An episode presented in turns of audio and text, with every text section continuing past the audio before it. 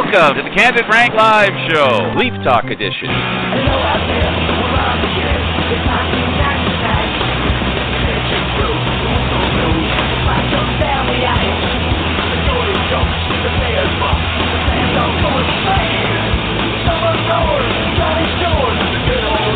With Candid Frank and David Morrison.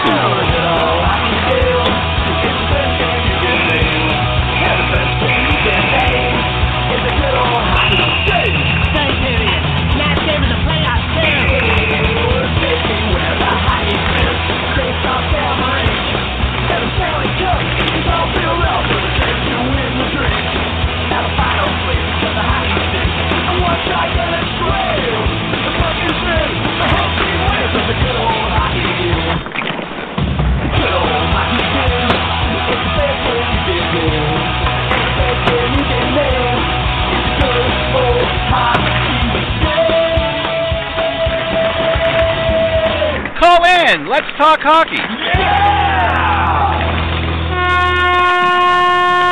Oh, get out of the way of my Zamboni.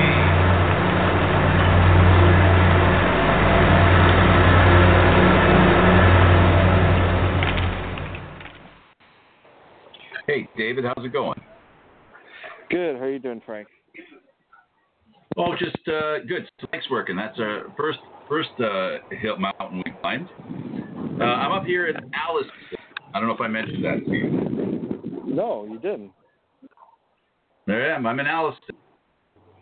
So, uh, what's good in Alliston? well, just visiting friends and helping them with some uh, computer stuff, uh, some television stuff, and a little bit of construction stuff. Just hanging out, uh, having a good time, checking things out. That's about it. Well, it, it sounds. I mean, it's not not like the Bahamas or anything, but it's good just to get away, I guess. Yeah, absolutely. Uh, and uh, my Skype isn't working, but thank goodness I have the direct connect that uh, it seems to be working. I had my fingers crossed to make sure that I had audio. Uh, well, you sound good as usual. So, Well, well, thank you. You don't sound so bad either. well, that's good to know. Yeah. A deaf person would be glad to hear my voice. that's a good one. well, it, it's just like it's just like a blind person to be happy to see me. It's all take off Oh. all in the same. It, it's all same vein. Um, okay, well, well. Speaking of vein, uh, the last two games the Leafs played, they played Colorado, Vegas, and Arizona, and uh, unfortunately for the Leafs, um, the game against Arizona was. Uh, if we start with that one, well, well, let's start with Colorado. What did you think of the game against Colorado? I thought uh, the Leafs finally lived to their word, which was the power play is their is their uh, way of fighting back for teams who want to take bad penalties, and they finally did it. They finally spoke to their word. And and they they were able to deliver. I think is is the other thing you you want to say as well. I know I want to say that. Like delivering is really important, and they have not delivered on their power play. Their power play has not been something to brag about. Well, it's like you know you see how their power play played, and and you just wonder why wasn't that ever a thing at the start of the like the la- past you know how many games like this that's the way their power play was striking that game is how their power play should have been striking the entire uh the entire time the entire season I- can't I can't disagree with you at all. You're 100 percent right, and I think to add to your to add to your comment, I think also we should also take note that we all knew that they could have made changes, and for some reason, making the changes seemed to be something they weren't intent on doing right away. No it wasn't i don't think it was And, No, I don't those think it was. changes that we, other yeah, way. and those changes that we upside down it's have the wrong way oh sorry about that frank it was uh sorry. talking to two people at once All right. Go ahead. Uh, anyway, no, it's okay. Um, you know, the, the the stuff that they they should have done that we discussed for a while they could have done a lot sooner, mm-hmm. sooner, but for some reason they decided it wasn't necessary to do it right away. No, it, you know, like it's still, it's still there's still a lot of games left in the season, so it's not like it was crisis mode or anything. They just it was just it was getting to the point where you're like something has to change. Agree. Uh, the the only thing I have to say, as far as you know, I agree with you. There's there's no need to panic. In other words, panicking is not a necessity at this point. It's way too early to panic. But you know, um, we have to we do have to, you know be cognizant and understand the fact uh, that the Maple Leafs are in a race now, not only for second, but also now for a playoff spot with the way things are developing so far this season, as we've discussed in the past, recent past. Well, the only thing I'll say to that is the only team that threatens the Leafs playoff standings right now is Montreal, and they haven't exactly been living up to their living up to their uh, well, not potential, but they've been struggling lately. Uh, agree. Uh, I, I wholeheartedly agree that they've been struggling. But the fact remains, uh, when we look at the situation here, Toronto is a mere six points ahead of them, which can, uh, you know, can be a problem. And and they're they're 12 points ahead of Buffalo, which is a key. Now, Yes. assuming one assumes that it, what if Carolina and uh, and Pittsburgh really clean? You know, both Toronto and and Montreal could be out of the playoffs if those two teams continue, uh, you know, the way they've been trending upward. Yeah, I mean, there's uh, uh, the Eastern Conference is a, is a weird one because, as you mentioned, with Carolina and Pittsburgh kind of flip flopping with each other. I, I just, for me, and if you're the Leafs, you're just worried about what's going on with your Atlantic division. So you're looking at Boston and Montreal, and I think that's that should be the way to go about it. Yeah, yeah. Well, the- hope is they they they finish at least third, and then it won't matter how good the other teams in the other you know division are. That's my point. They have to finish third because uh, you know if um, you know if Montreal catches them and and the Leafs end up in a race uh, in you know for the wild card, it's getting crowded. You know, that admittedly, you know, there's more. There's a couple more really bad teams in the West Eastern Conference, but there are better teams in the Eastern Conference at the top, which which is the issue. The Leafs are, you know, they're dabbling in second overall. They're bouncing back and forth, second to seventh. Uh, it seems after each game, and and that's how tight the race is. Yeah, I you know I I totally agree on that one, Frank. That um, you know, that, but you know, you look at I, I look at Carolina. They're they're an interesting team to me because of how they've been getting the wins. It's not like they've been, you know, they, they've had they've gotten some good goaltending a little of late. They've also had some uh, some you know puck luck finally go their way. I'm I'm still still a little suspect of their goaltending. I don't think their goaltending is up to snuff in my opinion. But Hmm. um like Pittsburgh, we know Pittsburgh whether I think they're a team that's going to look at making a move ahead of the trade deadline. And if Pittsburgh, you- Pittsburgh sorry, How do you count again? Pittsburgh out? I'm sorry, no, no. I was just going to say, You how do you count Pittsburgh Yeah. out? Exactly. I mean, I I like you know Matt Murray, their goaltender has been. I have him on my fantasy team, and he's been like lights out the past the past little bit since returning from his uh, injury. So you know they're getting the goaltending right now.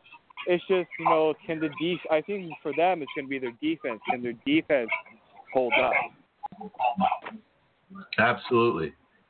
The the fact is the fact is that there are a lot of good teams in the in the National Hockey League right now. There are a lot of good teams, you know, that you can look at uh, that are that are you know improving, and and I think the concern for the Leafs is that that they haven't been improving. While they've had a you know they're they're living by that uh, you know that credo where You've got to win the games early in the season because if you don't, you'll regret it at the end of the year. And that's the case for a lot of teams that are on the bubble when it comes to the playoffs. That they don't have the same kind of, you know, um, security that the Leafs have in the sense that they're not chasing teams. But, but, um, you know, Okay, they've got that. they've got take St. it. Louis coming coming up soon. Oh, okay. I'll talk to you. Um, Yeah, no, I Frank, I totally agree on that one. Uh, I totally agree with that because uh, when I when I look at the way that the I look at a team like Buffalo, they had that big win streak, and now look at where they are.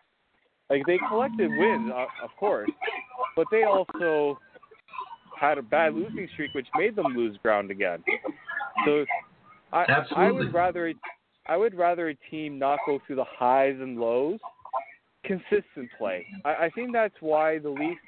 Mike Babcock is big on the five game.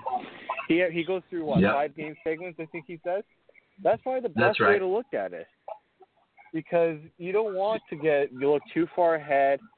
You know, when you're on a winning streak, you don't want to think, okay, if we can go on a long run here. No, you got to think about if things don't turn right, how are we going to get out of it? And I think that's why the Leafs have been able to at least, you know, I mean, Tampa is on another level when it comes to that, but the Leafs have been able to at least keep in the race, you know, with uh, with certain things that have happened. That slump, that that uh, losing streak that they had when Andersen was out, they at least were able to not lose all the ground that they got, but they they have some serious competition right now. That's for sure. And- the fact is that both, you know, Boston has kept pace with Tampa Bay, as special as we've discussed Tampa Bay is. They they've won six in a row, just as Tampa Bay has.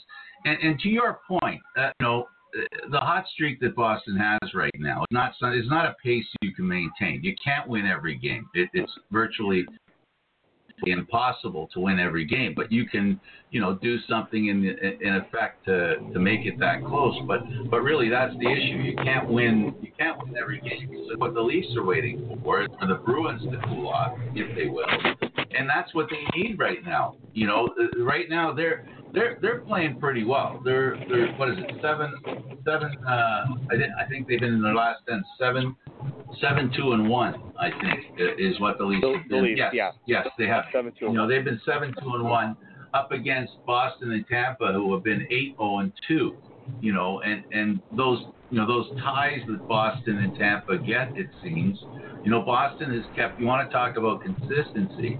They've been very close each and every game. They've had an opportunity to win each and every game, and they've always come out with at least a point. And, and when in the last ten games in particular. And, and that's really where they've made their, you know, their charge uh, catching up to Toronto. In the next Yeah. game that they played, uh, in the next game that they played, uh, they played, uh, of course, upstate Colorado. They played Vegas, a team that that uh, they never convinced. Well, they only played one other time. That was last year. Um, but but Mhm. this is their first victory in Vegas. They win, and and they really looked really impressive in that game. Yeah, that was. Uh, if you look at their road trip that they're finishing off tonight, that was their best game of the road trip. You know, the offense was was you know was confident. The defense was shaky at first, but they, you know, they kind of turned things around. And uh, second, th- second and third period, really Vegas, they cut Vegas off, and which is what you want to see from this Leafs team. Absolutely. Uh, they looked they looked like a team as well. Defensively, I I think they looked good defensively personally. Yeah, they weren't bad. They were they I, I think at first they were you know, there was some I think it was more actually not their not their defense but their power play was allowing all those chances um than it was the defense, I would say. I would just to correct myself a little bit, just to specify. But um I thought the Leafs yeah, like Auston Matthews, you saw his, the the two goals that he scored and you know the guy they were getting the contributions up and down the lineup, which is what this is supposed to be the bread and butter of the Leafs' strength, and I think they finally showed that Absolutely. in that game. Yeah, and, and it looked they looked really good. Uh, again, though, you know, Uh, they play really well against Vegas, and I think Vegas, I think, can agree that they're a pretty good team. Uh, then they played Arizona, who have been playing okay, but they had lost, I think, four games at home in a row. And uh, as has been the past few years, the case at least, well, before the recent memory anyway, they had that stretch where wherever they went, there were there were streaks going in the wrong direction against the opposition, and then they would be the cure-all. And uh, they seem to be a cure-all for, for of course, uh, Arizona. Arizona looked really good, and uh, Matthews, you know, this was his homecoming. They were ready for that. They were ready for the league, and they were motivated. Yeah, I, I would say they was, and I wrote about this. I said that the Leafs, um, th- there's teams that play a certain way that the Leafs just can't, for some reason, make the proper adjustments. And like Carol, like Arizona knew keeps the Leafs in their own end, and that's that's that's going to be tough for the Leafs to overcome. Um, the, and the Leafs didn't really offensively; they just looked flat. This is, I think, is just the best way to put it. They looked flat in that game. Yeah. Maybe a little too much, uh, you know, distraction, which, which which you can understand considering, you know, how little uh, Matthews goes back to Arizona and how, you know, how how um, how much the team was being welcomed by fans from out of town and or Leaf fans because of him. You know, there are a lot of people in Arizona they, they admire him because he's uh, a great representation for hockey in Arizona. Yeah, I, I I think that played a part, but you know the Leafs when they go on the road, there's some like in Vegas. I don't know if you saw any videos of the Leaf fans in Vegas. There were a lot of them there. So I like they, the team seems to be used to that type of stuff. I just think you don't play a team like Arizona a lot, and I think Arizona is a team that they're not great, but they're not terrible. And I think maybe the Leafs didn't, maybe took that for granted a little bit. I'm inclined to totally agree with you. Uh, you know, what what happens in hockey and in sports in general is the motivation to do well sometimes, you know, isn't enough. You know, you you got to catch some breaks too, and I think they didn't catch the breaks that they might have otherwise. Uh, they had a hard time getting breaks, in fact, and and those those breaks. Whoops, lost my mic here. Yeah, they just needed a little bit of help. That's all, and and they didn't get it, and that's just the way it is, right? Yeah, that's usually the way it is, and I think um, just so we can close on the Arizona part, um, they've had some devastating injuries and have found lightning in the bottle with a couple of players. And you know, like a guy like Alex Galchenyuk was injured to start the year. I think he's starting to uh, get things kind of back together now. Yeah, and, and he's a guy that gave up a great young player to to get, right? So we have to Yeah. keep that in mind as well, right?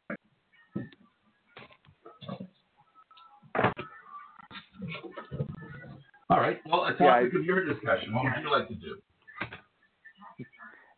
Yeah, I mean, no, I, I, I when I look at Galchenyuk, just uh, there's a part I, I, you always forget that he was supposed to be Montreal's number one center, and I think Absolutely. being traded from Montreal, he, I think that he took that as kind of a, a wake up call that you know the team didn't want him anymore.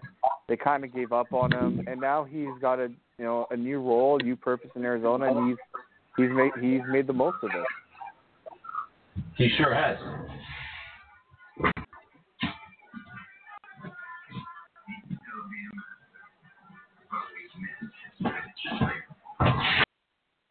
I got some uh, issues here I'm taking care of, some technical problems. I apologize for the distracting nature of the situation. Um, the, the other thing is that with the Leafs, I guess the next thing to discuss with them, we touched on the power play. The, the power play, the Leaf power play, um, has not been, you know, that great. We agree, right? But it has shown signs of, you know, improvement, and that improvement uh, is very important to that Leaf team because, as you said, and I agree 1,000 percent, and I mean a thousand. The their power play is going to be the reason why they advance in the playoffs. If their power play doesn't work, because their physical play just doesn't, it's not, it's not able to handle the situation. Their physical play has to be more, has to be protected, and the only way for it to be protected uh, is by the power play because they can't do it physically. We know that now for sure. And the question is, do you think because of that? Uh, well, first of all, do you agree? I no, I definitely agree because um, I look at the Tampa Bay Lightning. They are a team that um, when another team takes a penalty, they they make them pay for it, and and that's what the Leafs are trying to accomplish here. And I think they are um, trying to trying to get that going. But I think that first unit they rely too much on, and that second unit just doesn't have. There's something missing on that second unit, and teams know that, and have been trying to exploit it. Absolutely, and and, and exploit it they should. Uh, it, it is what you have to do. I mean, if you want to win, you've got to take the strength of the other team and make it a weakness, and expose their weakness make it your strength, and you have to accentuate your strength, play your game. And the Leafs right now want to play run and gun the way the team is built. They're not a, they're not a, you know, they, they're good at cycling. You know, they're great at cycling, but not physical cycling. It's stick check cycling. And if, if they got to play against a team that physically, you know, is is checking you, it just makes it a little more difficult. Now that doesn't mean that they're doomed because they don't play physical. That's not at all the case. I think we agree with uh, uh, on that issue. But the fact is, they do have to. They do have to somehow um, work their magic when it comes to poke checking, you know, the, the kind of checking they do, the puck control. They've got to do that over and above the physical play. That's the question I have, and therefore, that, that, the question I'll ask you is: Will they make a trade for a little more physicality? I just don't think one player is enough to make that change that they, you know, that, that they're not going to change radically just because they bring in a guy. Even if they bring in a Simmonds or or a Ferland, it, it's not going to change the team that much. Wouldn't you agree? I I definitely agree. I like what's like I from what I see with the Leafs and their I think Kyle Dubas even said that too. What one player can only do so much and how much pressure are you going to put on that one player to play just that one role? It, it doesn't really make much sense. And some teams, I think, get caught. Yeah, and like some teams yeah. get caught doing that.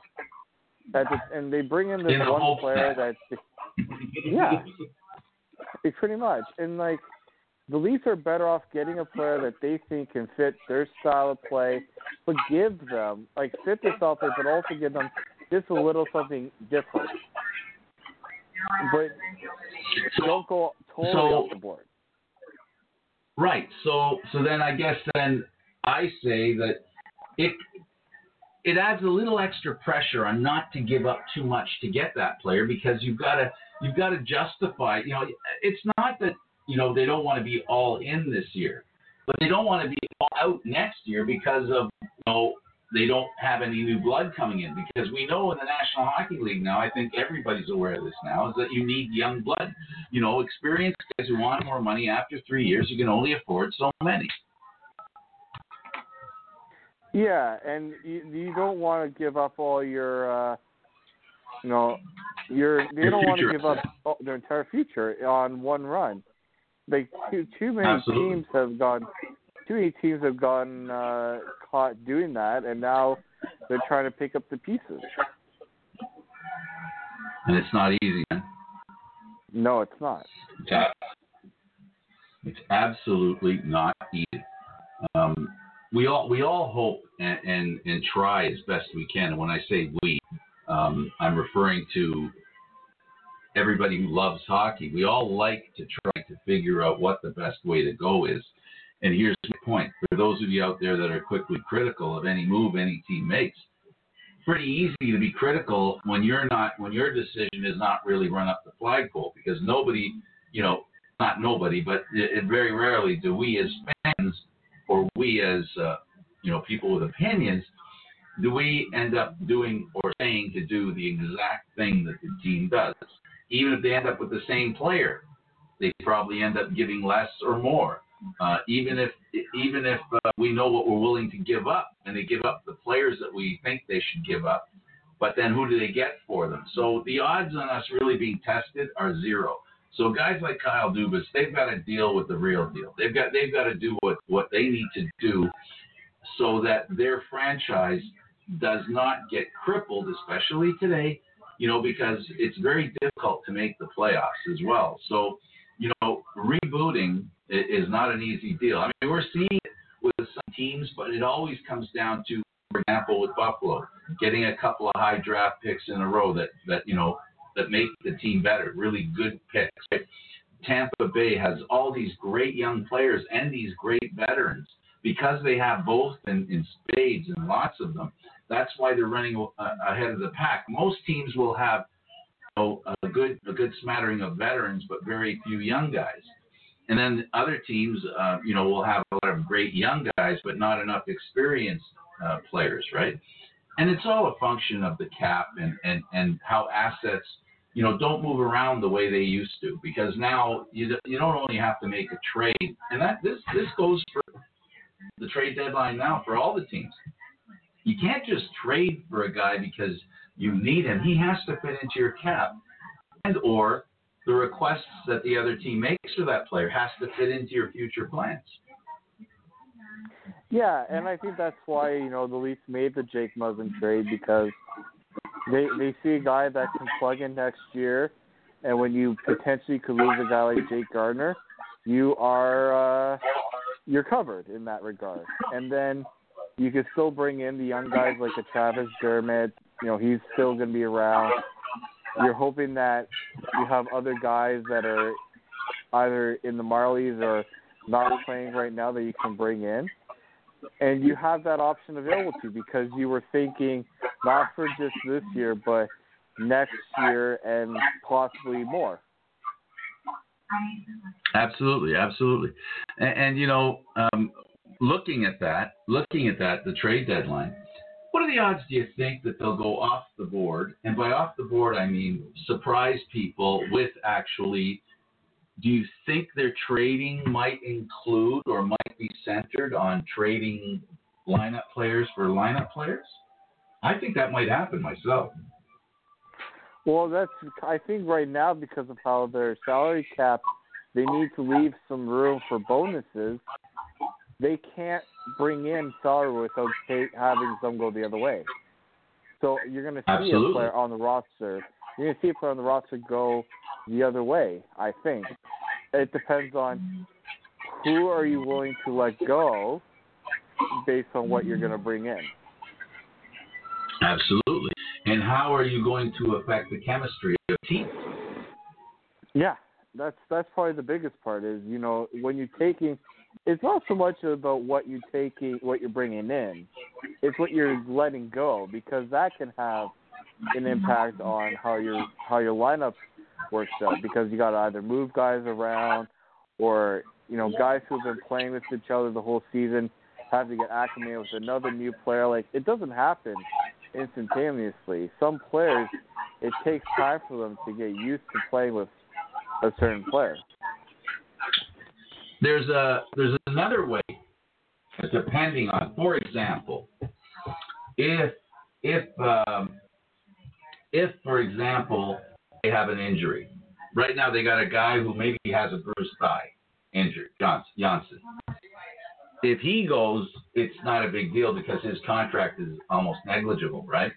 But let's say somebody like a veteran who's making six million dollars a year goes down that, you know, if if that happens, something like that could lead to you being able to get a player, you know, that has more value and carry more more of the contract if there's a long-term injury involved. So there's a lot that could happen between now and the 25th, is what I'm saying, and there are a lot of balls in the air that need to land before the Leafs make a decision. You know, as time starts to wind down to the you know to trade the trade deadline there are a lot of things that can happen between now and then. And as I said, in, injuries could be an issue as well. So it's going to be interesting. Every day is interesting, and it's all about you know we're hearing from teams uh, making the trade later. You might pay more, or you might pay less, especially if, you know when you're looking for a player that um, you know that a few teams are interested in, and there's other players that they might want, like like a Ferland.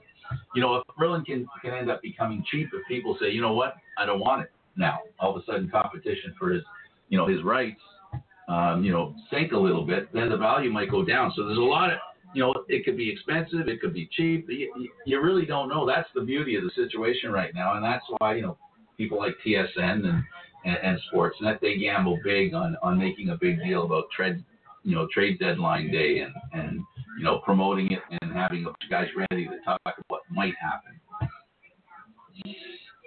Yeah, I mean, you're you're starting to see that you know another thing that it comes when it comes to the trade deadline is there's always one player that and one team that kind of controls everything.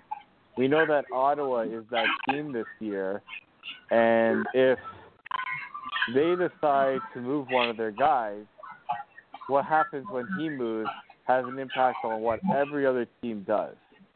And that's probably the biggest part that uh, teams are trying to figure out. Absolutely, absolutely, and, and that's and that's the key. You know, uh, who makes the right move, and the reason the move is right has lots of reasoning. But the biggest thing, you know, the biggest thing is chemistry. You know, a player can come in and maybe affect the whole lineup. You know, because it's a, you know, um, it's it's one of those things where, you know, a, a good uh, a depth thing that helps depth wise makes a big difference in a team. And that's what And these I teams think- are trying to do. They're trying to find depth.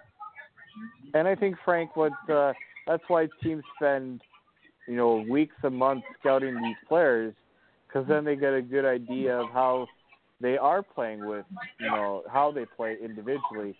But yeah, it's so hard to really gauge whether that can have, whether that can work over, you know, your team and your style. You're basing it off of what you're seeing yourself. Right on. Exactly. Exactly. It, it is. It is the way uh, it counts. Uh, you know, what happens. What happens with teams uh, is very important. What happens with players is very important. And what happens with the health of the players on a team. All these things right now are, are you know, at this point, what they do, all, all these different variables, is determine where you'll fit in the playoffs and if you do. And that's the whole. One. Some teams, you know, are making a trade to improve their chances to make the playoffs. Some teams aren't even considering that because they know they're pretty well set to make the playoffs. They're making moves that are going to help them in the playoffs. And then there's the other version where teams are predicting who they're going to play and they trade to ensure that they have a better showing against that team that they predict will be playing against. For example, here in here uh, as a, as a Leaf fan, Leaf fans and covering the Leafs, you've got the Bruins who are totally different than the than the Tampa Bay Lightning, and then you've got the Montreal Canadiens, and you know you have to go through your division, so it's kind of hard to adjust who you get, who you look for, who you want to bring in to improve your team because you're really not sure how should we improve our team. You know what I mean, David? Yeah, and you know, sometimes people are saying, "Oh, the Leafs need to get this guy so that they are able to go, you know, are are ready for a potential matchup against the Bruins." But and you're totally right, Frank, because the way I see it, what you know, you get past the Bruins, then guess who you have probably going to have to play next? It's Tampa, and that and Tampa plays a totally different style. So that move you just made to prepare for that round one may not even prepare you for what's going to come in round two. And I think that I think you. you're definitely yeah, and you're you know you put yourself in a position where you're only thinking about one playoff round, and I think that's where I think the whole narrative around the Leafs is a little. It's I'm not in favor of what people are saying that they need to get this guy so they're ready for Boston, because then what's the point of getting ready for one round, and then the next round you're not totally ready for what's going to come your way because you were too busy looking at a Boston series, for example. Yeah, so you know what we're saying, right? You, you get what we're saying.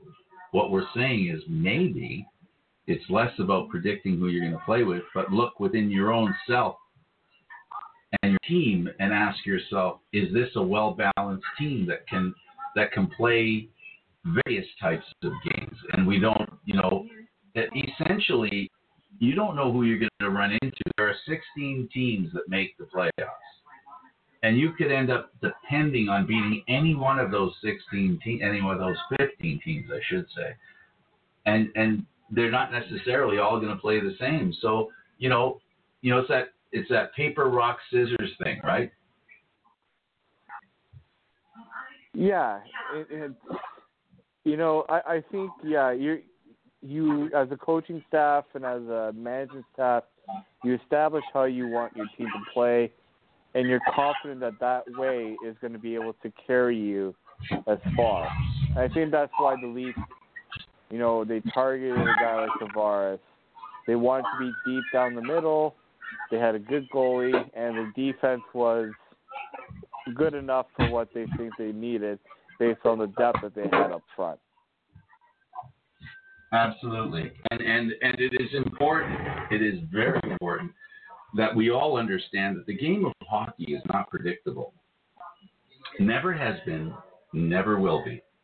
And so a lot of it, as we've seen through the years, there's the luck of the draw too. So, you know, you, you got to be good because you got to be lucky and you got to be good to be lucky.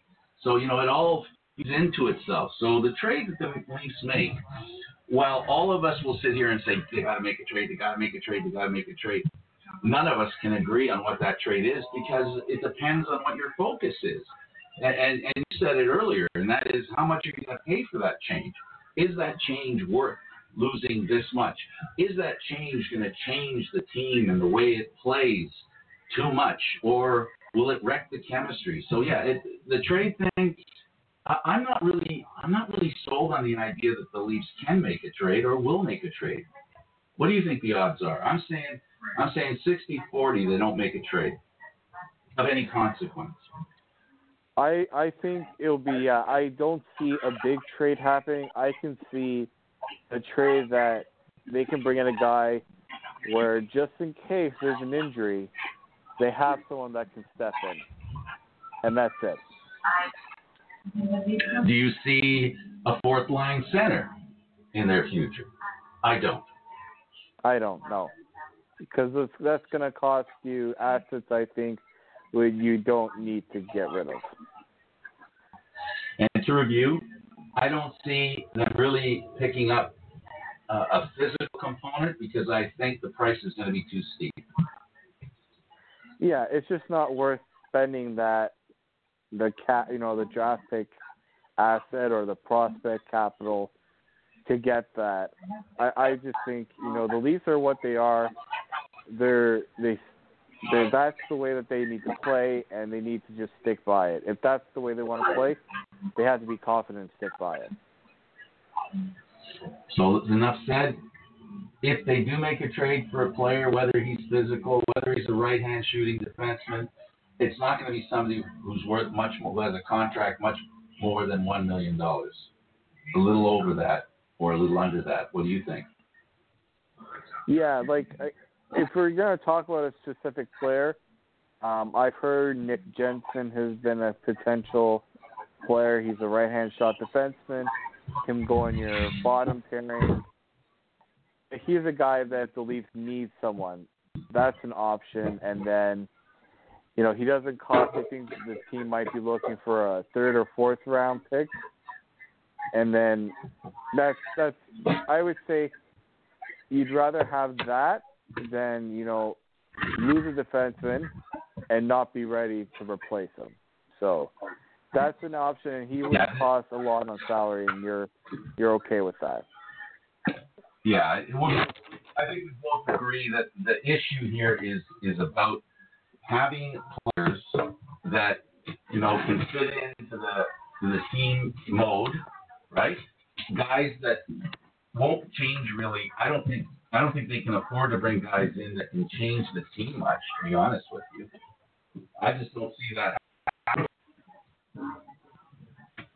No, and if they do ever want to do that, it's going to come in the off season where you know you have a better idea of what your cap structure is like, and you have more time to really think about what that type of deal is going to do for your team over the long run.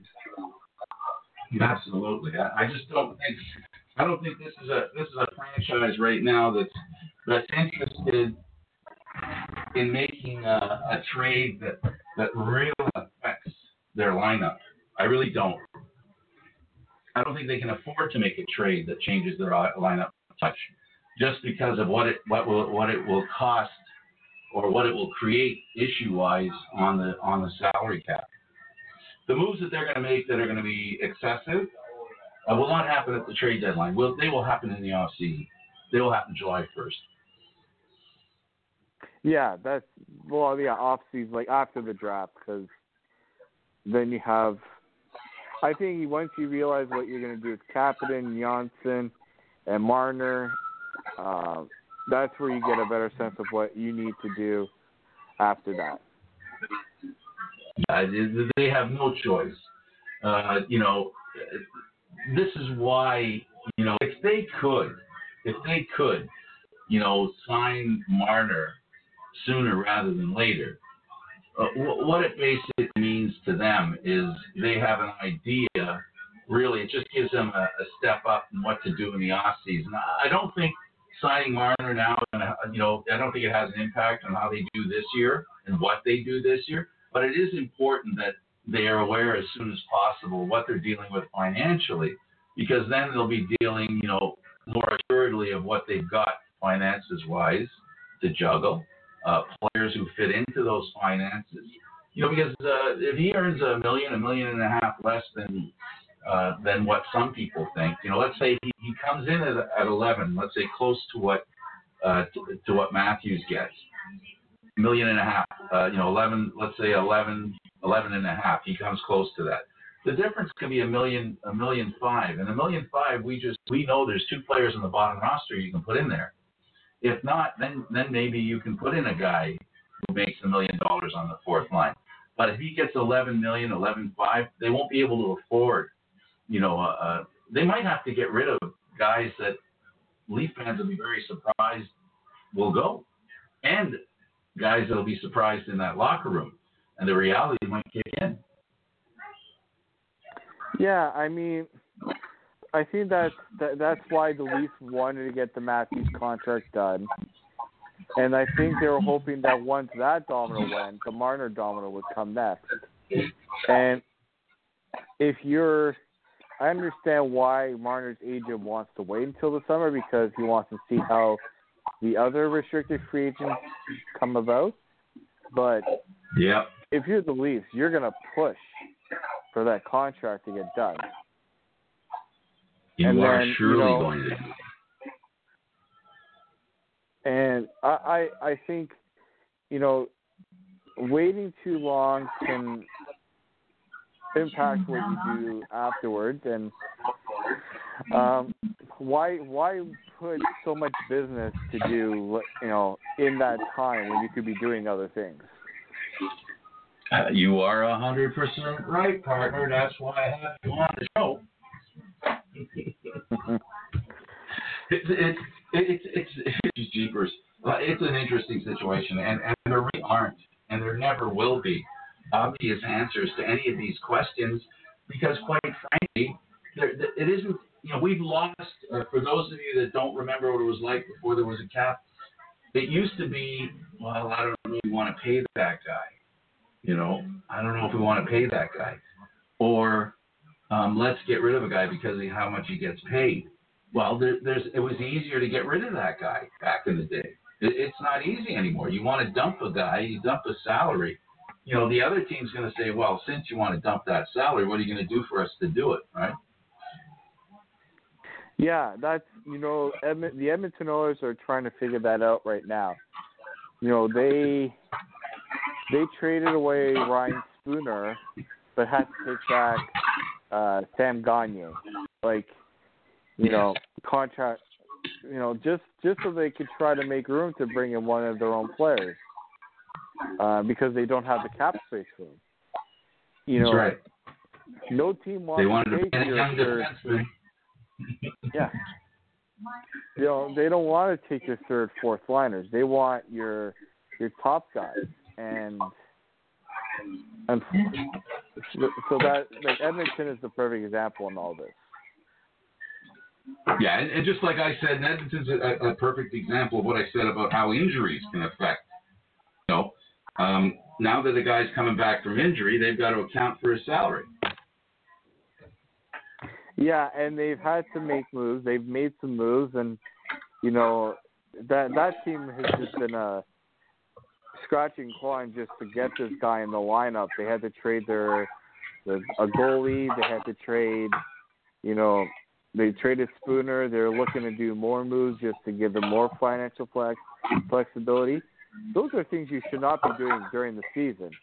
That is, should all be done in the off season. But then again, that's the new NHL, isn't it? Yep.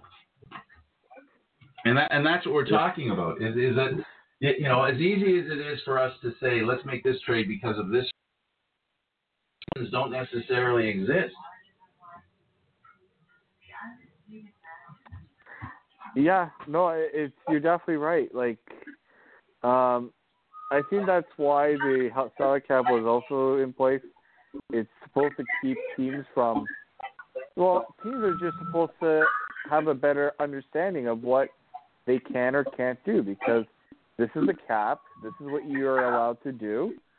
Stay under it, or unfortunately, you're gonna find yourself in bad business.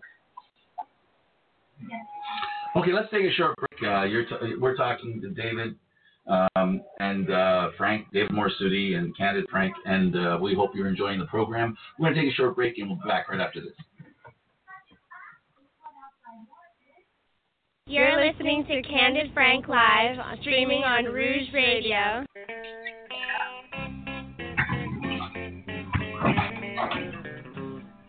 Hello out there, we're on the air. It's hockey night tonight. Tension grows, the whistle blows, and the puck goes down the ice. The goalie jumps and the players bump, and the fans all go insane. Someone roars, Bobby scores at the good old hockey game. Oh, the good old hockey game is the best game you can name. And the best game you can name is the good old hockey game second period. Where players dash with skates to flash, the home team trails behind.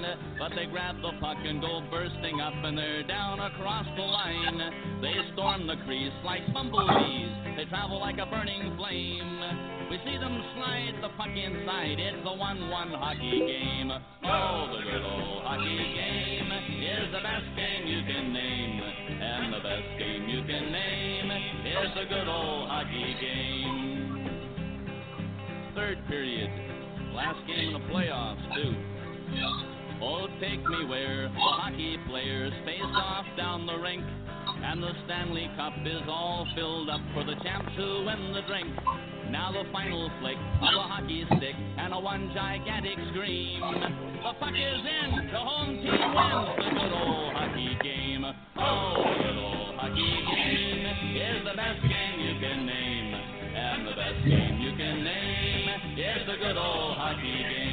Oh, the old hockey game is the best game you can name. And the best game you can name is the good old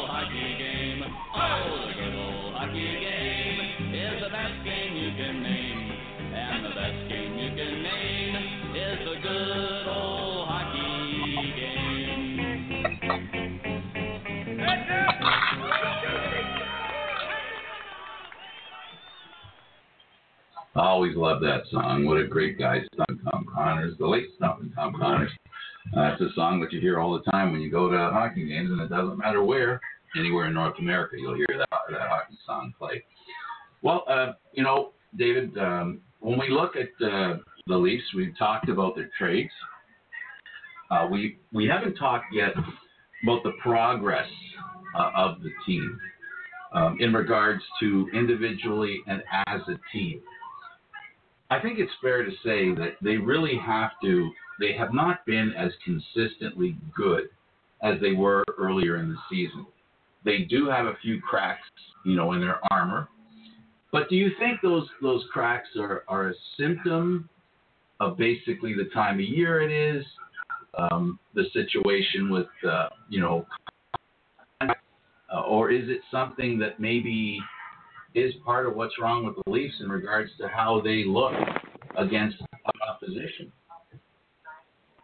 Um, I think at the beginning of the season, um, teams just weren't ready to start the season. Like there were some teams that just were not ready, like you know, game plan wise for what the Leafs had. Like the Leafs in preseason, I saw one of their last preseason games, and like that power play was was dynamite in the preseason. They get went to the season, they were dynamite because teams just weren't ready to figure out how to defend against it. But then you know you get some more tape on the power play, you get more video, and you're able to see the tendencies. Teams, the the coaching is so much better in the NHL now that teams are able to sniff out weaknesses and tendencies, and I think that's what happened with the Leafs. Uh, I think there's small cracks. So there are things, little things that can that can definitely be fixed. Um, it's just it's got to be a commitment and a willingness by this team to fix them. As uh, individuals or as an organization? I I think as an organization, I don't think it's one player that you know you can't. I don't think it's an individual thing. I do think it's you know the coaches like have to have to say to the team like this type of stuff like the number one thing that bothers me about the power play is how many chances they allow shorthanded and how it's sometimes it's carelessness. That's something as a coaching staff you tell the whole team that this cannot be happening on a consistent basis. I think things like that are are team oriented. It's not one player that's doing it. If it's one player that's doing it, the coaching staff would obviously have a chat with that player, or that player would not be in that situation. for long. for long. No. Well, you know, they, they they've made they've made changes. They've made changes that have needed to be made. They have made changes, or they haven't made changes that they don't need to make. You know, we.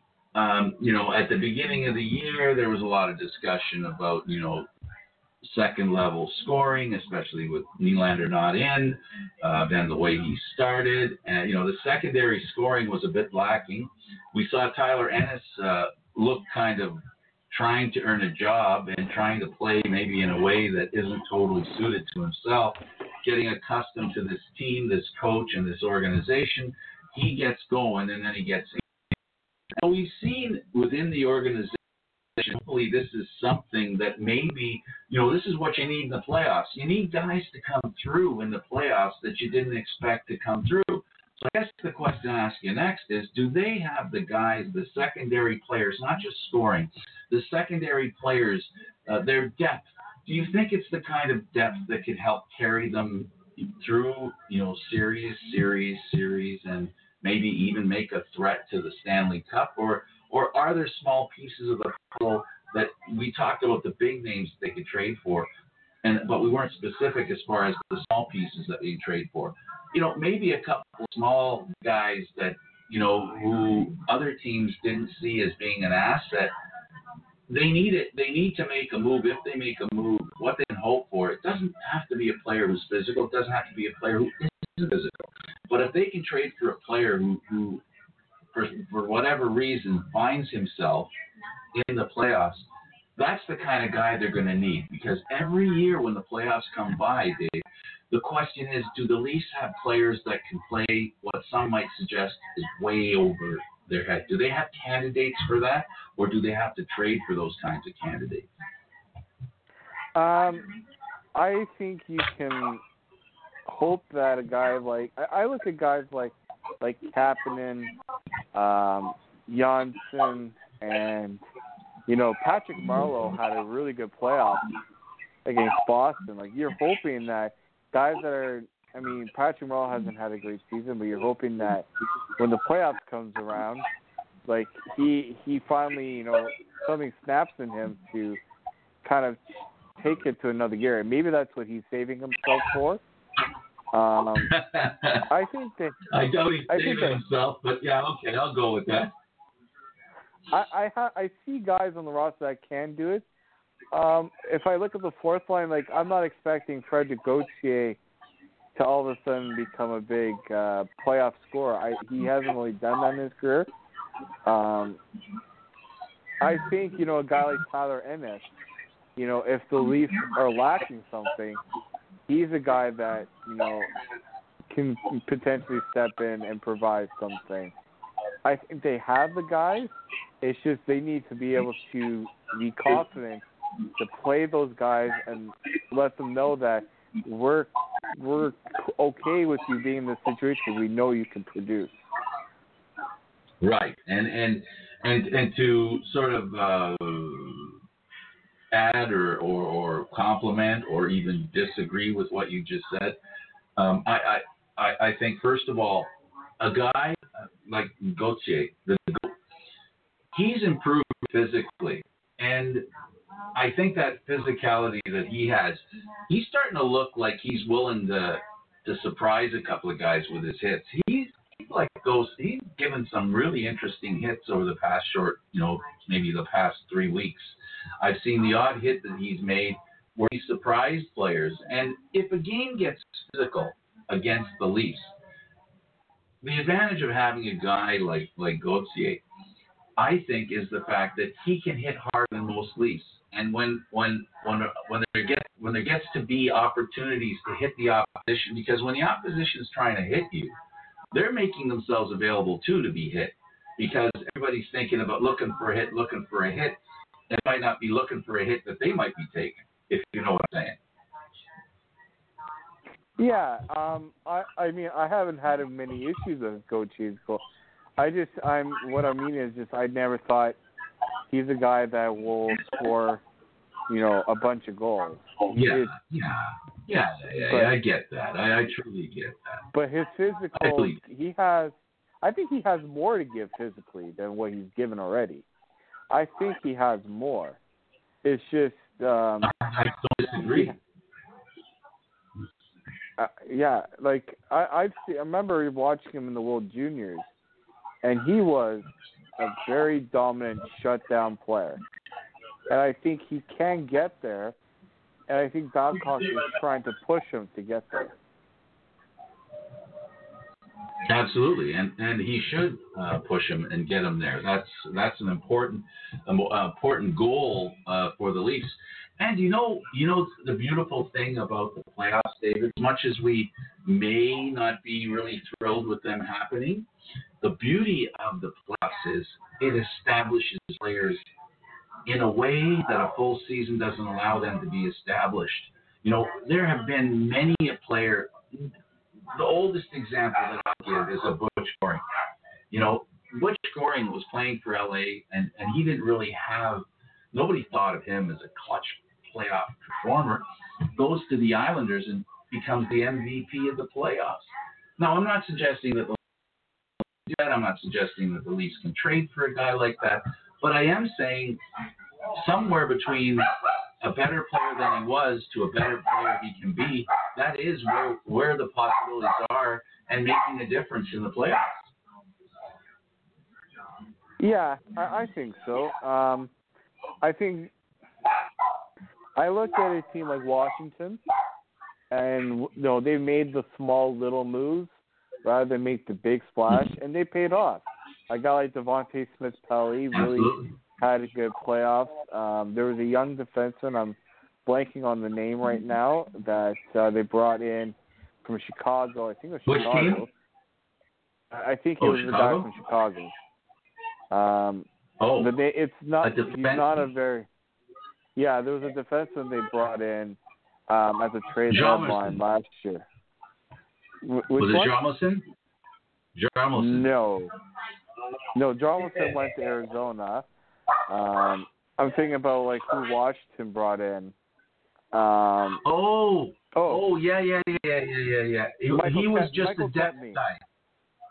Michael Yeah, Kempny, and he was that's brought it. in as a depth guy, and he ended up being a top four defenseman for them in the playoffs. Yeah. So I think what you're, and I think the way I understand you're thinking, can the Leafs find a guy like that? I think there's guys that could be out there if they scout it the right way. Um, yeah, and not, but but yeah, not only, I'm not just saying, David, that they can trade for a guy like that, but also players who are on their roster or in their whatever, whatever they have right now in the organization. There might be a guy. We've seen guys who haven't played during the season come in in the playoffs, and all of a sudden you go, "Where the hell was he?" yeah. Um, And that there, there are lots of options, lots of ways this can get better for the Leafs. That you know, it can get better for a lot of teams. I'm not just talking about the Leafs, but you know, playoffs. Uh, like I said, they, it creates, um, you know, it creates a, a character for a team, and, and the teams are, are fortunate enough to develop in, a way that, that is necessary. And sometimes they don't. You know, they they're not able to do stuff. But the hope is they can, right? That's what they're trying to do. Yeah, and every team try. You know, you you said it. Even winning sometimes requires some luck, and you get lucky by having a a guy that. I, I look at a guy maybe like a Connor Brown, that people have been on the fence about. He can he I he's got he's a guy that I've seen perform when the stakes get high. Um, he's got the potential to do it. We don't know if he's going to be able to do it, but uh, if he does it, there will be a bit of surprise. He's a perfect he's a perfect example of what I'm saying. You know, he is a, a perfect example of that. Uh, the kind of player that doesn't seem to produce during the season, but then the playoffs come, and depending on how much they're willing to play through, you know, because that's the thing that that's sort of the players that do well in the playoffs, the ones that are are able and willing to play through the toughness. They don't have to kill anybody, but it's how they allow themselves and help themselves to be effective in the playoffs is that they have to play through some of that physicality. And I think he has the speed and he has enough physical jam that I think, you know, uh, in the playoffs he might develop a taste for it. And and the good news is, you know, uh, a lot of physical play, doing it all year, grind, literally. But remember, this is a, this is a time of year where you know, seven game series, how you play in that seven game series, it boils down to how you play in three or four or five games. And it, it doesn't require that, that long term thinking. It's it's it's a confidence building time, and that's what I'm trying to get at here. And the question is, what teams are going to, you know, we know already that Tampa is is flush and and and deep, right? But we don't know how deep other teams are because they have players who maybe at this point, and that's what their hope is. We've seen through the years, we've seen teams win the Stanley Cup and be, you know, 12th, 13th overall. So, you know, and how do they do that? Well, they play surprisingly good hockey. And it, and that surprisingly good hockey is brought on by a couple of surprisingly good players uh, who, for some reason, it's like all of a sudden the ding, the bell goes off, and away they go. They're off to the races, and, and that's more or less what the Leafs are going to need if they're going to go any kind of distance. Because really, honestly, we talked about the fact that, you know, David, how whether they play physically or, or play, you know, the speed game, the scoring game, or the defensive game. The point is, there have to be guys on the roster that are able to make those types of games for this team, this Leaf team, effective. And and that's where what you're saying is, is very true. Where you know you get a guy who's a surprise, who you you bring in, you know, as a number four or five, maybe a four, but a five or a six defenseman, and then they play like a four, and that helps all the way up the roster, right? And that's why it's important that you get players play over their head because it helps, uh, you know, add to the power of the team as a whole. Yeah, like I think that was part of the problem with the Leafs last year. You know, when Matthews didn't have a good playoff round, you know the second line was pretty good. but then you lose Kadri, and they, they just didn't have enough there to get them over the hump. They didn't have enough guys stepping up. And Boston, unfortunately, Boston had that great top line that was able to carry them. The goaltending was good, but the Leafs could have really used a guy to really step up and give them that spark, and they didn't really get it. So that's that's what you're hoping happens this time around, that they're able to push the depth by adding a Tavares, and then everything kind of trickles down from there. Yeah, and, and there's a big question in itself: is what kind of performer will Tavares be? You know, the, the neat thing is, I'm not saying that speed is not important in the playoffs, but because of the physicality of the, uh, you know, it's heightened, it puts a premium on guys who are more physical rather than quick. And one thing that Tavares is good at, and that is playing with the puck in a closet. He does that so well. And if he loses the puck, he's right back to try to get it. Like he's he is a dog that's looking for his bone. That's how I put it. Yeah, he's he's a great player, and, and, and he's, he's one that, that, that has proven through the years that he can score. Uh, obviously, he has a fire lit under him uh, because he's Maple Leaf. Um, you know, seeing the commercials now, so you know that's the hard sell going on. That you know, uh, I'm living the dream now. You know, it's one thing to be dreaming, but now he's living the dream, and and and this dream can quickly turn into a nightmare for him. So I think he has the you know the, mo- the mental fortitude to be appreciative of the fact that you know it's not going to be easy. I call it a dog bone. I just call it a guy who's relentless and, and in another way. And, and his relentlessness is going to, I think, be a good thing in the playoffs with the Leafs. My biggest concern with the Leafs is can, a, can an Auston Matthews play up to his potential in the playoffs? Last year he didn't. You know, he really didn't look that good against Boston, or sorry, Washington. And you know, he wasn't that against uh, you know uh, against Boston either the year before. Marner has looked good offensively, you know, in the playoffs. Uh, the Leaf defense has looked okay, but a lot of times suspect. So there's a lot of room for the the Leaf team to improve. Do I think they'll improve? I think the best way, the best sign we're going to tell is how they start here on in, um, until at least about the last week or so before the season ends. Um, it's going to be it's going to be important how they show and, and how they can handle being a team that's supposed to win. See that that's the reason why they lost against Arizona. They lost against Arizona this past week because of all the hype surrounding the Maple Leafs as a team, surrounding Auston Matthews as an individual, and the fact that you were going into their home building, you know, and and so that's what the Leafs hopefully, if you're a Leaf fan, this is a team that's been playing under a lot of pressure all year. So it's not like when the playoffs start, all of a sudden there's going to be this new thing called pressure. In my belief, a lot of other teams that that aren't accustomed to playing under pressure, the playoffs there might be a bit of a new thing, and that's something that the Leafs should, you know, hopefully take advantage of. Yeah, Doesn't work with Boston. Yeah, like Boston, certain teams do really well in the playoffs because the pressure is on them from the start of the year. They know they are able to handle it. Like the pressure just doesn't change.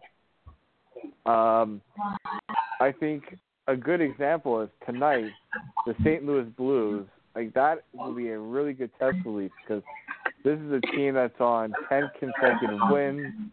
They're playing their best hockey right now.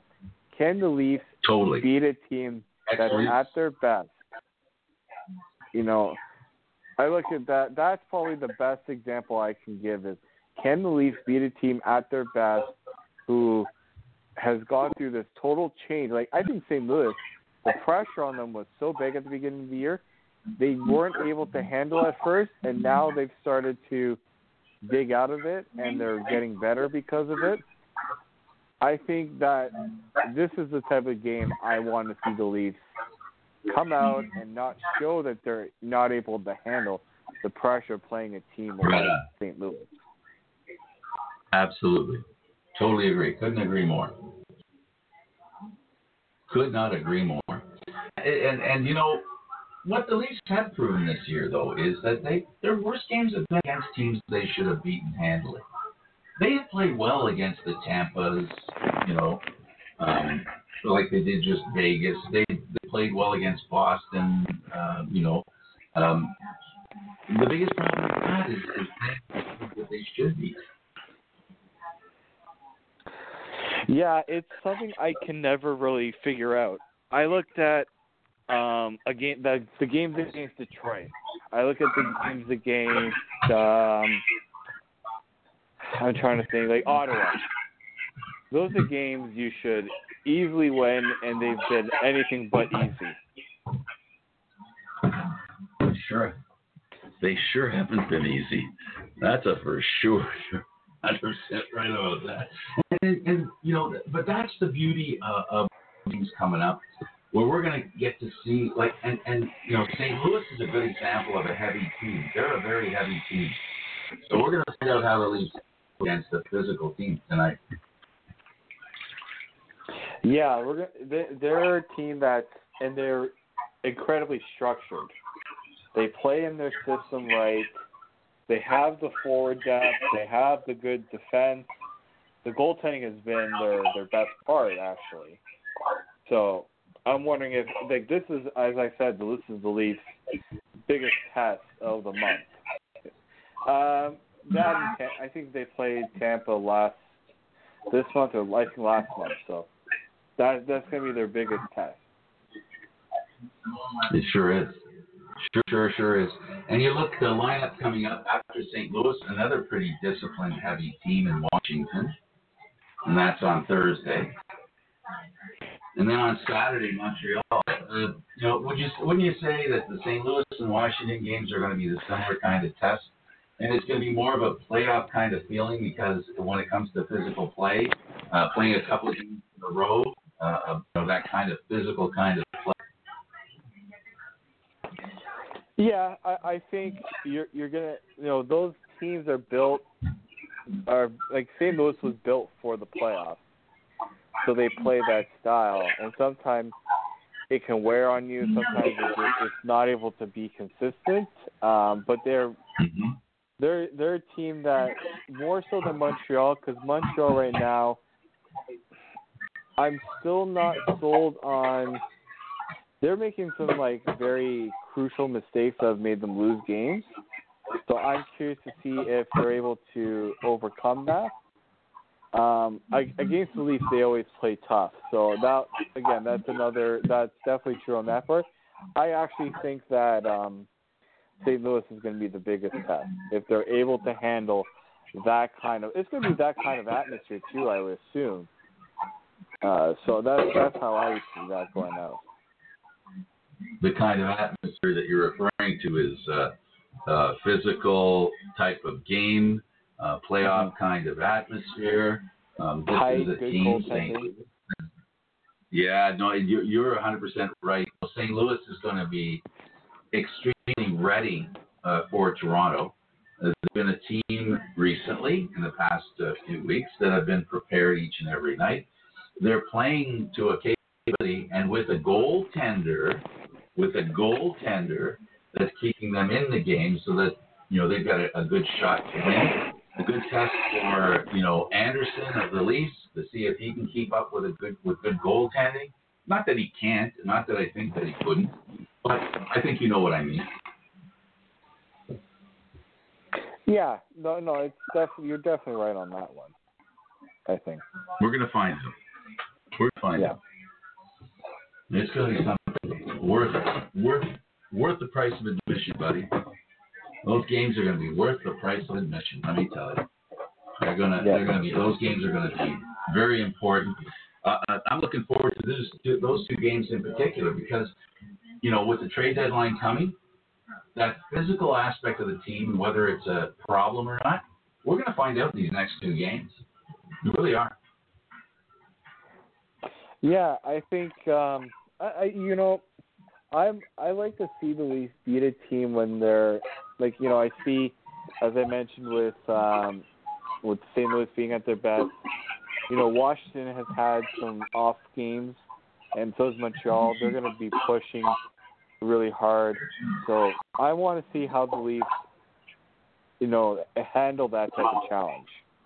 And I think this is going to be a very crucial sta state, especially with Boston. Two, I think they're two or three points ahead right now. I think they have a game in hand.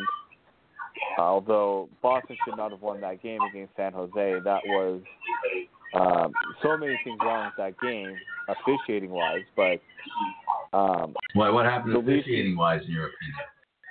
well, Boston. I mean, I don't know if you saw the game, but the fifth goal, the tying goal, late in the third, should not have counted. It was a high stick. Why? Oh, It was over. It was way over sho- the guy's shoulders. It was, a, and he tipped it down, and then he put it in the net. And you can't review those. So I was. I, I watched that game live. I was. I was so confused, like how that goal was allowed to go in for Boston, and then in overtime, uh, the net got knocked off its moorings, and then they didn't blow it. They let the play continue. Boston came down, almost scored. Then San, San Jose went back, had a two on zero, and they blew the play dead because the net was on its moorings. Just very, very uh, frustrating officiating in that one. well, uh, you know, it's it's going to happen. Um, I, you know, I, I have I sometimes I, I worry sometimes that there's politics and there, you know, people don't want to think that that the fix is in because as soon as the fix is in for one, the fix is in for everything. Then no, you know, no game, no championship that is won uh, has the same kind of luster. So I guess uh, in, in, in because I didn't see it, I can support what you said, but I do understand that that happens, and all we can hope for is it doesn't happen because of a team, it happens because of the way refs sometimes screw up. That's all we can hope for. That the mis- it's an honest mistake, and I underline the word honest. Uh, and if that's the case, uh, we have to accept the fact that officials are going to make mistakes. If you Yeah. think that every time an official makes a mistake, and I'm not saying you, of course, not you. I'm not saying you.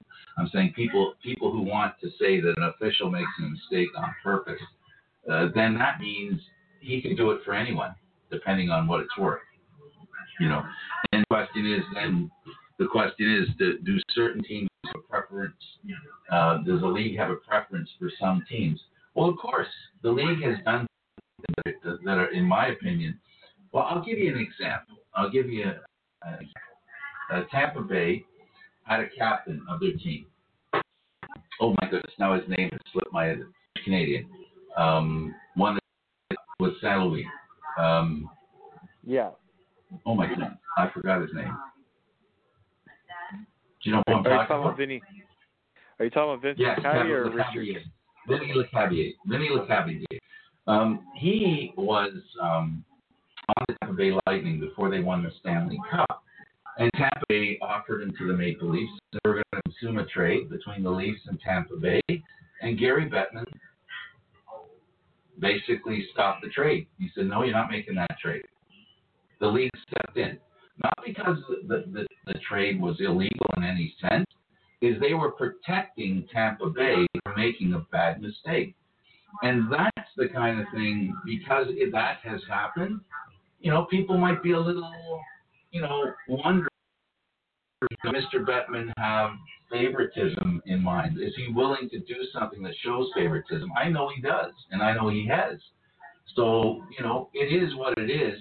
All we can hope for is that if it is happening, that it doesn't affect the way um, you know, a season goes for any team in particular, or where the Stanley Cup ends up residing. That's all we can hope for. Yeah, it really is. You know, I mean, were you aware of that? That he stopped, uh, the, were you aware that he stopped the trade for the Leafs uh, for getting left Yeah. Cavalier before he won the? Well, actually happened. Yep. There's been a lot of players have mixed trades to Toronto and other pla Like, um, I know that there was a trade. Edmonton was going to trade the Leafs Chris Pronger, and Right. I think it was Kaberle didn't, or some was it Kaberle? I think it was Kaberle didn't want to waive his uh, no trade. Yeah, but that's they- different. That's a player making a decision. That's an individual exercising his right. What Bettman did and what the National Hockey League that time in in stepping in because well they'll have to explain why they stepped in. Uh, I I can only assume um, it is because they didn't want to see that bad trade be made by Tampa because quite frankly, um, you know the the National Hockey League is trying to help make money. And making money means getting these places that hockey isn't that popular in, helping to make it more popular. And a move like that would have hurt Tampa's future quite a bit, I think. You know, and, and that's why they, you know, uh, it's not like they, it's not like I don't think the league said or, or Bettman said, make sure the Leafs don't get better so they don't win a Stanley Cup. That's not what I'm saying. But what I am saying, they do, and under Bettman's watch, they do play favorites. It does happen they create situations that are favorite that, that create favoritism. All we can hope for, as I said, is it doesn't lead to a Stanley Cup for somebody because of it, doesn't lead to an elimination in the Stanley Cup because of it, and just hope that you know it's just it's just something that you can ride the storm. It's like what your hope is. What is it? What is it? What's the big hope when you get bad calls against you by the officials? That you rise above it and win anyway, right? Isn't that the goal? Yeah, you know, the NHL has been very big on parity and um they want the talent and competitiveness to be spread around the league. Um and I, I think that, that that's why we there's a salary cap. That's why you know, teams, powerhouse teams like the Leafs, Montreal, New York, Chicago, Boston, those teams are limited to what they can do because the league doesn't want them to exercise you know their biggest fin- uh, biggest um their biggest Asset. strength and i think yeah so Yep. I, I can see why that is um it's a big reason why um people don't like the nba is because you can create super teams and um there is imperative that officials have a reputation, and the officials have a reputation for showing favoritism when it comes to penalty calls, yeah. Fouls, foul problems. oh It's like they're Uh, intimidated by the greatness of individual players or teams. Yeah, because they know how much of an influence they can have, and the NHL has done a good job of limiting that influence. Um, sometimes it's good, sometimes it's uh, it leads to teams that aren't very good, like in the Western Conference, that are all fighting for the playoffs, who shouldn't be fighting for the playoffs, but because of the parity, that that's where it is. Let me ask you a, a question in regards to the National Hockey League and now Seattle coming in. Just a quick question. With Seattle coming in, and now we're going to end up having uh, the playoffs now are going to yield for the first time in NHL history, whereas many teams will not make the playoffs as make the playoffs for the first time in the National Hockey League's history. Does that mean we'll be seeing? Do you think there'll be a lot of talk about increasing how many teams get in the playoffs, and is that important? Because we're we're going in the same like we're going in the opposite direction of baseball and football. You know, the NFL and and and um, and uh, and the Major League, Major League Baseball (MLB). They've been increasing how many teams get in the playoffs, as opposed to the National Hockey League, which which is getting. And of course, the NBA is pretty has been pretty static. They haven't really expanded over the years in a while, so they've they've been pretty much a similar thing. Do you see the NHL owners because they rely on you know it, playoff money? Uh, as if you follow you know some of the people who talk about uh, you know on television on radio, there are some teams we hear uh, their their budgets include making the playoffs and having a couple of playoff games. It's important to them. Do you think that Yeah. means that we might see a playoff format change in the National Hockey League? I know that the uh, NHL has been very much against expanding the playoff format. But if you think about how much money Seattle is paying to be in the league for this expansion fee, it's like six hundred and fifty million or something around those lines. You better Right on, yep. better you better be careful in saying we don't want to expand the playoff format.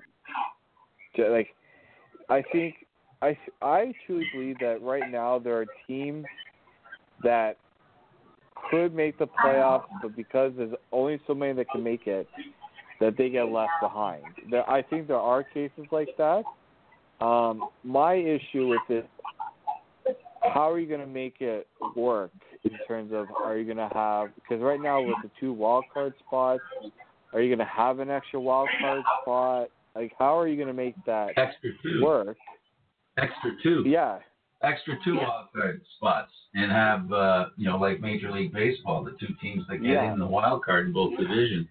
Uh, you know, uh, you have teams uh, play for the right to be in those two wild card spots, which does Yeah. something. And if you're a team that's not in the wild card, gives you an extra little bit of rest and a bit more of an advantage against those teams if you're a first place team.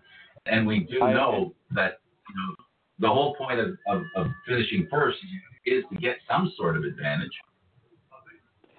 yeah, no, I I think that's like the only advantage right now they get is home ice, and I think that's That's kind of. I, We're gonna, I think that we're gonna have to leave it there, David. We're gonna have to leave it there, Yeah. David. Thanks for, for being on. Uh, he's David Morisuti. I'm Candid Frank. Thanks for listening, folks. We'll catch you next time. This has been Leaf Talk. Enjoy you then. Later. Thank you. Later.